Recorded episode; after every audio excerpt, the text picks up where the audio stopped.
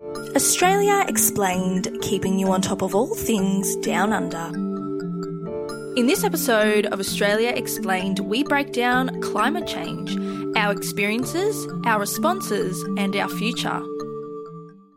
Hello, everyone. My name is Tanya Ragusa. And I'm Vanessa de Grazia. And welcome back to another episode of Australia Explained. We'd like to start by acknowledging that I'm recording this podcast on the lands of the Ngaro people and pay my respects to their elders past and present. Tanya is on Wurundjeri land today and also paying respects, of course. Yes, as per usual. And we'd actually like to start off by just briefly celebrating our achievements on Australia Explained. So within the past week, we reached 1,000 followers on Instagram, which may not seem like a lot, but that's 1,000 people tuning in with us, following our posts, and also trusting us as a news source, which is quite wild to think about. Um, but it's been a really, really fun journey, and we've really appreciated your response to us. Yeah, so much that we both bought a cake, even though we're 2,000 kilometers apart, and we both ate it. And if you haven't seen the video of that, go to our Instagram reels and you will get to enjoy it. We made sure it was the same cake, so we were having the same experience and we could enjoy it together. Um, and I think a thousand followers is quite a um, significant moment for us because we're really starting to step up our production um, and our quality. Um, we've recently just expanded our team, so we'd like to welcome Liam on board. You won't be hearing from Liam, but you will be seeing a lot of his work um, behind the scenes in terms of our audio and sound quality.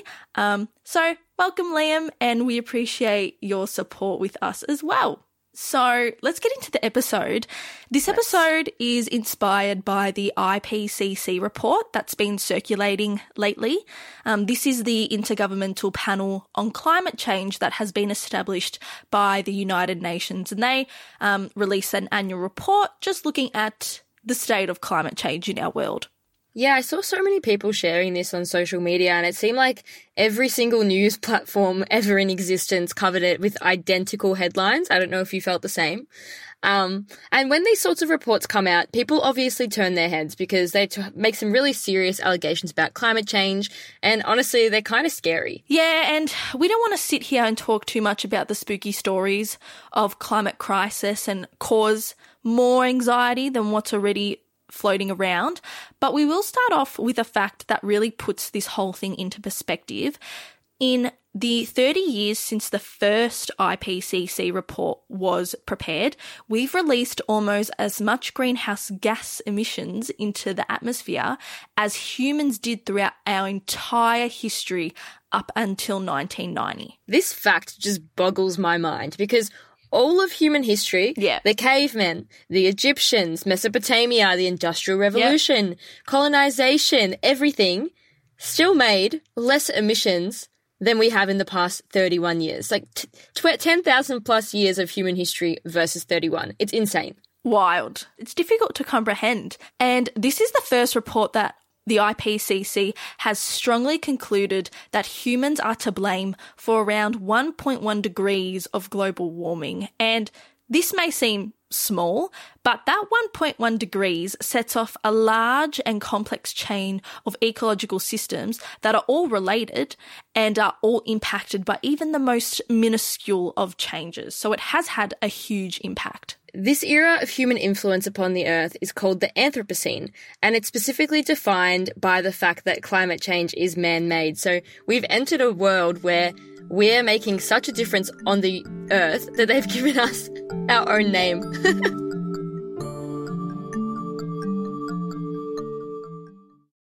okay, how about let's start with a bit of an overview on the climate sitch? Yeah, um, I think many people associate climate change with warming temperatures and all that jazz. And the sort of vision that I get in my mind, and perhaps other people might be seeing, is like some post apocalyptic scene where there are like fires raging everywhere and meteors crashing into the earth and, you know, heat waves sweltering. And I understand that in this case, it might actually be difficult to comprehend that climate change is happening, um, especially when we seem to be experiencing the same sort of seasonal patterns that we've always experienced, you know, hot and cold, summer, winter, a bit of rain, dry season. But climate change reminds me of one of my favorite sayings, which I've always, I guess, related to my life, but we can also relate it to the climate now, in that you don't see the small changes every day, but it is only after, I guess, a longer period of time that you're able to step back and notice what is different. And this completely relates to climate change. Yeah, because you don't see 1.1 degrees warming every single day. But if you take a step back and analyze some of the larger climate trends, you can see how this has dramatically affected us over time. And of course, this looks very different between each country, hemisphere, and area of the Earth. Yeah, so we think it'll be helpful to contextualize climate change within Australia so that you all have a better understanding of how our land and how our climate is being targeted. It's not just some, you know, vague dystopian climate change world. We are living through it every day, even though it doesn't seem like it. Yeah, exactly. And these are real lives, real people, real stories. Um, take, for example, the Great Barrier Reef. So the reef is the pride and joy of many Aussies, even myself. I'm not patriotic, but I love the reef. I connect with the symbol of the reef big reef fan. so when I think about the mass coral bleaching of the Great Barrier Reef, which has been caused by warmer water temperatures, it's led to a lot of unique marine species moving more towards the pole, so heading north or heading south. Um, but some of the effects that we don't think about but still affect us can be things such as changing populations of the fish and other marine species, um, as well as a drop to tourism because we've lost one of the most beautiful sights in the colourful and vibrant reef. Yeah, and Climate change is also witnessed within our struggling farming and agriculture industry, which we've started to pay a lot more attention to recently. So, in a good non drought year, we typically export around three quarters of our crop and livestock production, which adds, you know, a significant chunk to our national economy, our GDP, our revenue, things like that. But with drier temperatures and, and increasing drought, our whole agricultural landscape is altered and our farming industry is really doing it rough right now. Yeah, and droughts have always happened, but they're happening more often and they're becoming more severe. And it's definitely not some sort of abstract consequence. Like you said, farmers are doing it really tough. And climate change is often stereotyped of being some inner city lefty issue. And I think this is kind of funny because it's the farmers and the people that work off the land that feel the environmental shift the hardest. Um, Australia wide, also, of course, we feel it. We have food shortages, we have poorer quality produce in our supermarkets, we have rising prices of food. Um, so, once again, while we might not notice these drier temperatures as a whole, uh, they have a detrimental effect over time. Yeah. And perhaps one of the most obvious indicators of climate change in Australia, which we do see quite clearly, is our worsening bushfire seasons. And we don't need to remind anyone about the absolute tragedy that was the 2019 to 2020 bushfires that devastated most of the East Coast. But there were so many indirect consequences of this as well. So we know that it really um, hit regional and rural businesses and tourism hard, and also our wildlife and um, our biodiversity too. So, whilst we may not see the obvious climate change markers in our society, in our country, we can start to understand the indirect consequences of it and how it might be affecting our everyday life. Yeah, and climate change is so varied. Um, in this episode, we're going to talk a lot about carbon emissions, even though it's not the only aspect of climate change. When we're talking through statistics and data and measuring climate change, it's definitely one of the easier points of data to talk about because you can clearly see how it's risen and how it's expanding rather than talking about all these different case studies like the reef and the fires and all that sort of thing. So um, there's such a range of climate change issues, what we just spoke about being a couple.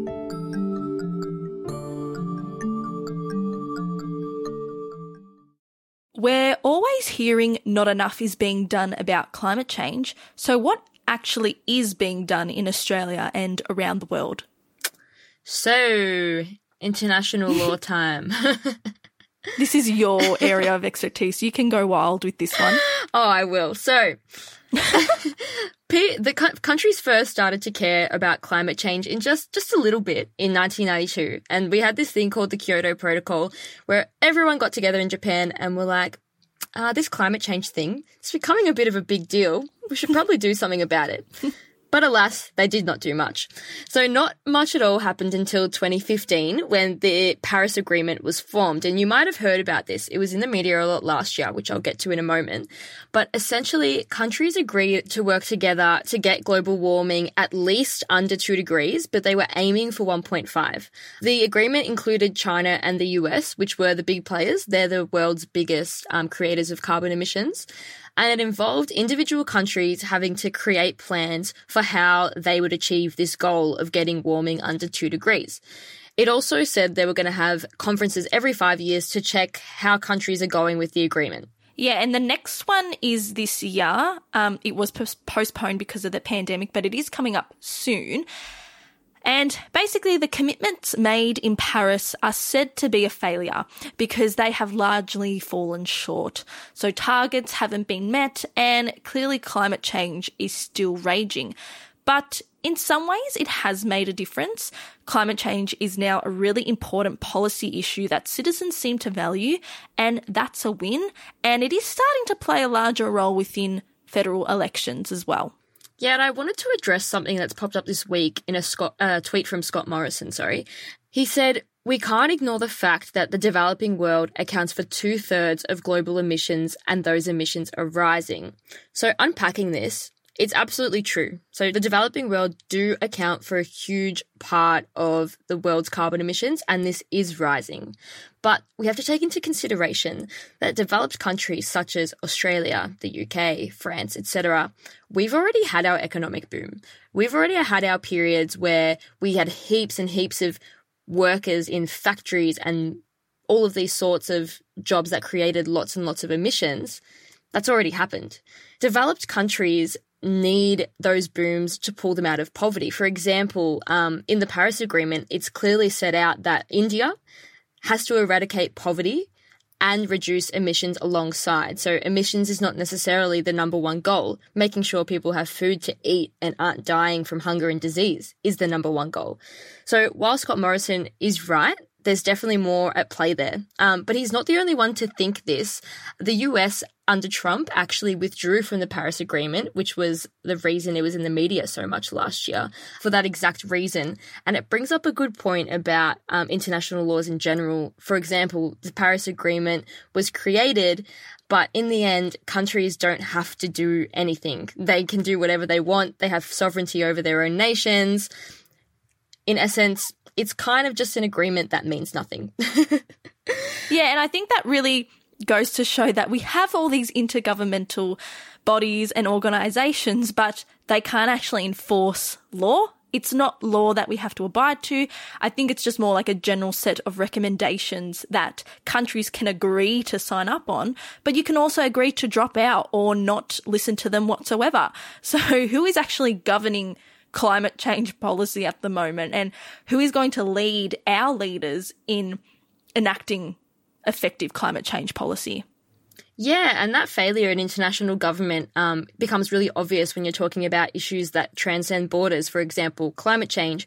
For example, refugees, which we discuss in our refugee asylum seeker episodes, um, because you, it's really actually difficult to make countries work together because we just want to act in our own interests. Scott Morrison's also dropped some comments about China being the great, the biggest creator of carbon emissions, which they most definitely are, and this is in reference to our tensions with China at the moment and Scott Morrison genuinely just wanting to point the finger onwards. But if we're taking a step back, um, Australia produces 1% of the world's emissions, but it sounds like not much. But when you think about we only have one third of a percent of the world's people, it's actually a lot. So when you break down carbon emissions per person, we're actually the second worst in the world, only behind Saudi Arabia. And I don't want to be one point behind Saudi Arabia in anything. Yeah. And, you know, it's a bit rich to talk about developing world's share of emissions when we've got the silver medal for ruining the planet. so I think we do need to recognise our own position in this issue as well.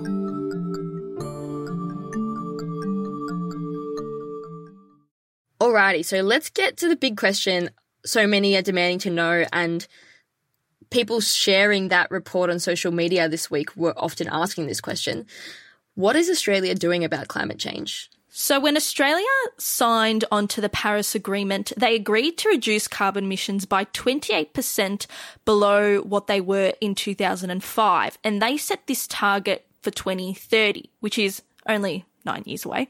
Don't say that. This is Liberal That's Party. scary. I know, wild. you know, we, we say 2030, 2050, but they're within our lifespan. And this was Liberal Party policy. So, first of all, I think we need to debunk the notion that, you know, climate change is a Labor Party policy issue. Both parties focus on climate change just to different extents and in different ways. Yeah. And we will So this credit was- this to Scott Morrison. Sorry to interrupt you, but um, Tony Abbott was very uh, like a non-believer in climate change in lots of ways. Um, Scott Morrison has never denied climate change or anything like that. Yeah. And lots argue that this 28% target wasn't enough. And scientists show that it needs to be more like a 50% reduction in our carbon emissions. And we need to aim for something called net zero carbon emissions by 2050. So this means that there's a balance between all the greenhouse gases we emit and all the greenhouse gases we take out of the atmosphere. So essentially, there's no new emissions being added because we're constantly removing them. The Labor Party, though, at the last election promised a 45% reduction, which is a bit more similar um, to the proposed amount by scientists. Yeah, regardless of the difference between the parties, looking at how we're tracking with the target that we did agree to in the Paris Agreement, um, I checked out Australia on this thing called the, Tr- the Climate Action Tracker, and it's in the show notes if you want to have a look. It's a pretty good report. It's honestly very seething. Um, we've been rated insufficient for a couple of reasons. So, carbon emissions actually have decreased in the past year, but this is only because of the pandemic. It's not because of anything we did on purpose. Yeah, and you might remember in our budget episode from last year, we talked about the Morrison government launching a gas led recovery. So, pumping a lot of money into the gas industry instead of investing in renewable energy. And Climate Tracker accuses the government of using the pandemic as a justification to support the expansion of the gas industry, quote, Boom. but also but also to um, pursue corporate interests as well in a way. And Climate Tracker points out that commitments to renewable energy has actually dropped to less than they were in 2017, which is pretty troubling. Yeah, and unsurprisingly, Australia's continued commitment to the mining industry doesn't help out our score too much either. Yeah, and I mentioned that Labor fares a little bit better than Libs in terms of their targets. And the Greens want net zero carbon emissions by 2035, which shaves 15 years off the Paris Agreement. Um, but it's important not just on a federal level, but on a local level. This is a very localized issue. So it involves councils that regulate tourism and how they play a huge part in mitigating climate risk in landscapes like the reef, even if they can't change emissions. Yeah, so it's definitely up to the federal government to create these overarching policies, but it feeds through to the state and local governments in a big way also. Yeah. And just before we leave this discussion about policy, I want to go back to this point about mining. So, mining makes up 74% of Australia's emissions, which is clearly a huge chunk. Um, but it also makes up 20% of our export value in our economy, also a pretty big chunk. Um, where I live at the moment is a major mining hub in North Queensland, and mining is equals livelihoods up here. You know, there's not many options for a job. It employs a huge amount of the people that live here. And to so many people that live in remote Australia, mining is the center point of their work and cultural lives. So while it's easy to say that mining is bad for the environment, etc., which I clearly agree with, I understand the science, as we all do, um, we also need to recognize that if we're ever going to move away from mining, we need to introduce policies that create viable alternatives. You know, those jobs need to be replaced or these towns will die off. Yeah, and I think it proves even more that the federal government, yes, can set a target, but they need local support as well. And funny that you bring up mining because one of the major talking points that really highlights this tension between policy and reality in recent years has been the Adani coal mine. You may have heard of it, but if you're unaware of this, um, this is a coal mine currently under construction by the Adani Group in the Galilee Basin in central Queensland, sort of near where Vanessa is at the moment. And it edges near some coastal coastal towns such as Townsville uh, and Mackay, and it's also quite close to the Barrier Reef as well. Yeah, a huge proportion of my students have parents that work in the basin, and it's massive. It's around the size of Victoria. Mm. Um, a lot less people live in it though, and it contains a lot of valuable coal that can be used, you know, to power power plants in India and all of these countries around the world. So, from an economic standpoint, it's quite a big project in terms of our national exports and revenue, and also a huge project to boost employment, not only for those in the mining industry, which is an estimated 1,500 jobs, but also those in construction who can help develop the mine, um, which is a part of the 6,000 indirect jobs that could be created as a result of the mine. Yeah, so it's a constant battle of weighing up pros and cons here. Um, but the big issue here is its impacts upon our climate. So back in 2019, when the mine was being proposed, the Climate Council estimated that the mines in the Galilee Basin, because there's a few there, including Adani, could lead to an additional 705 million tonnes of carbon dioxide emitted per year when that coal is eventually burnt. So this is 1.3 times the amount of emissions from Australia as a whole. So it's a huge amount of emissions being released here. Yeah, an insane amount, really. Um, and where the Adani coal mine was really hit was in the most recent elections. It was a huge, Massive, huge yeah. talking point. And the Labor Party, which was then run by Bill Shorten, had made its position on Adani very unclear. So it didn't offer clear cut support, but it didn't criticize it as well. It was a very weak position yeah. in a lot of ways. But this in turn cost them a lot of voters in Queensland mining centres, where the Labor Party was hoping for a big swing of seats to get them over the line. Yep. I remember watching this election and seeing the seats in Queensland just fall liberal, liberal, liberal. And yeah, this is literally why. Yeah, and we've spoken briefly about the loss of identity for the Labor Party. And this is a prime example when we think back to the days of um, Bob Hawke, who was so big within the trade unions. Um, the Labor Party traditional, traditionally represented the blue collar, true blue workers of Australia, and it had very strong ties with the mining industry. And by not offering its clear cut support for Adani, the Labor Party seemed to alienate a lot of that old school supporter base. And there's a really big chasm here within the party between, you know, the environmental side and wanting to you know, dedicate itself to climate change policy, but also the industrial side that wants to support industry and trade and its traditional supporters. And we can see how badly this divide cost them the election that, mind you, it was stated as Labor's election to win. Um, there was so much rhetoric about the 2019 election being a Liberal win for the ages. You know, this was a classic underdog win, the the impossible win in many ways, and it's because they really alienated a lot of that support with their unclear position on Adani and mining.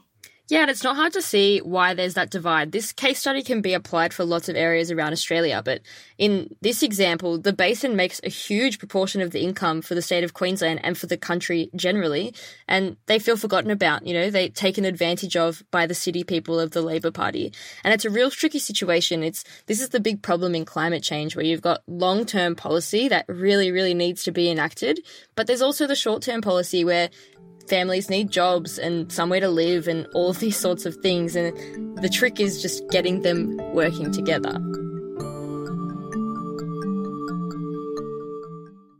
Okay, so realistically, what can we do about climate change now? Are targets of reducing by 50% realistic?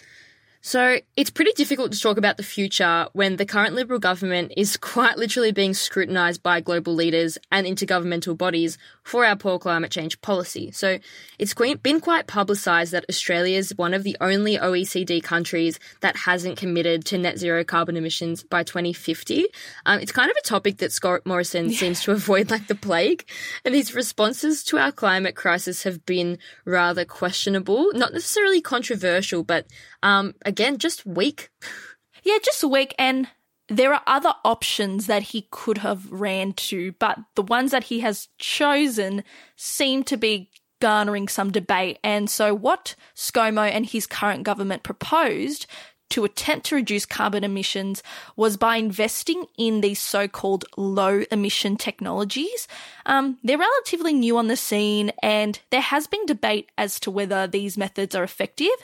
So the 2020 budget invested a lot of money into areas such as carbon capture and storage, which quite literally means capturing carbon emissions in the air and storing them in large basins underground. So we're still going to create the emissions, we're just going to trap them and hide them away. Catch them before they run loose. oh my god, it's crazy. Um, there's also some talk about green hydrogen and clean steel. And whilst these may contribute to a reduction in emissions, a senior official of the Biden administration warns that our investment in this area is not enough to drive down emissions to net zero by 2050. And the Sydney Morning Herald stated that there's no guarantee how quickly new technologies will reach the point where they can compete with fossil fuels. So for something like climate change that requires an urgent, rapid, strong response, um, we seem to be approaching this not at all like a race, which is similar to some other things, but we're not going to dwell on that. Yeah. Um, but maybe the government should learn to just run a little bit faster. Yeah, and I think that po- that point that the Sydney Morning Herald makes about it's not enough to overcome fossil fuels just shows how much is involved in climate change policy and it does require quite a big overhaul of the processes that are already in place. You know, for for example, extracting coal and using coal as a prime source of energy. Um, in contrast, we see a lot of other countries deciding to interfere with the market, which, mind you, is directly what the Liberal government doesn't want to do. And they've introduced things such as carbon taxes and regulations. Um, you may have a bit of a fever dream of the time when our former Prime Minister Julia Gillard introduced a carbon tax. I remember being so young, but I still vividly um, have moments of memories where I just hear carbon tax in my brain. So it was definitely I'm literally the same. Right.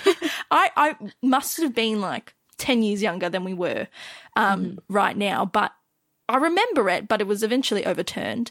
And in hindsight, these carbon taxes are actually what most countries are doing nowadays. Um, I think the UK, South Korea, places like that have introduced a carbon tax, which would actually send a bit of a warning to some businesses to cut emissions and reap from the profits of doing this. Yeah, I saw Julia Gillard talk a couple of years ago, um, and she spoke about the carbon tax. And she said, I was right. We should have had a she carbon was. tax. she was. And she was so heavily criticized she was. It, and no one believed in her, but she she was on the right track there. We got to do a Julia Gillard episode one day. We do. We talk about her quite a bit.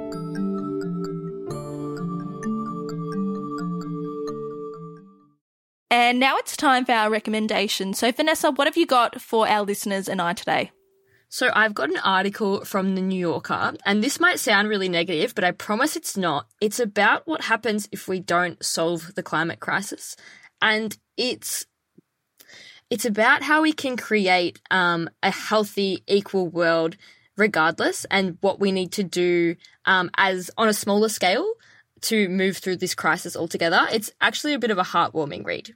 Okay, well, I think that would help with a lot of, I guess, the anxiety that people might be feeling at the moment. And I don't know about you, but there is a bit of sense of doom in all of this. So maybe that's a good recommendation if you're feeling like that. My recommendation is by far my all time favorite book. I think I've recommended this to all of my friends. It's called The Sixth Extinction by Elizabeth Kolbert, and she is a climate change journalist. So it's a very captivating read. She's a great writer, and it's about the Anthropocene, you know, this point in time that is now being marked about, um, by man made impact on the earth. And in her book, she travels to different parts of the earth. I think she goes to Alaska, she goes to the Mediterranean, she goes to the rainforest in Brazil, and she looks at those smaller, minuscule effects of climate change that we might not be able to see, um, not for a little while anyway. So, definitely one of my favourite reads, and we'll leave some links to those in our show notes. That's it from us today. Thank you so much for listening. Um, we hope you enjoyed this episode. Let us know what you think. This is an issue that affects all of us, and we're interested to hear your position as always. In the meantime, follow us for more short, sweet, and simple Aussie content on Instagram at Australia Explained Pod. You'll be a thousand and something. yeah, and we appreciate everyone who joins us. So sure. we will see you in two weeks' time. Bye. Bye, everyone.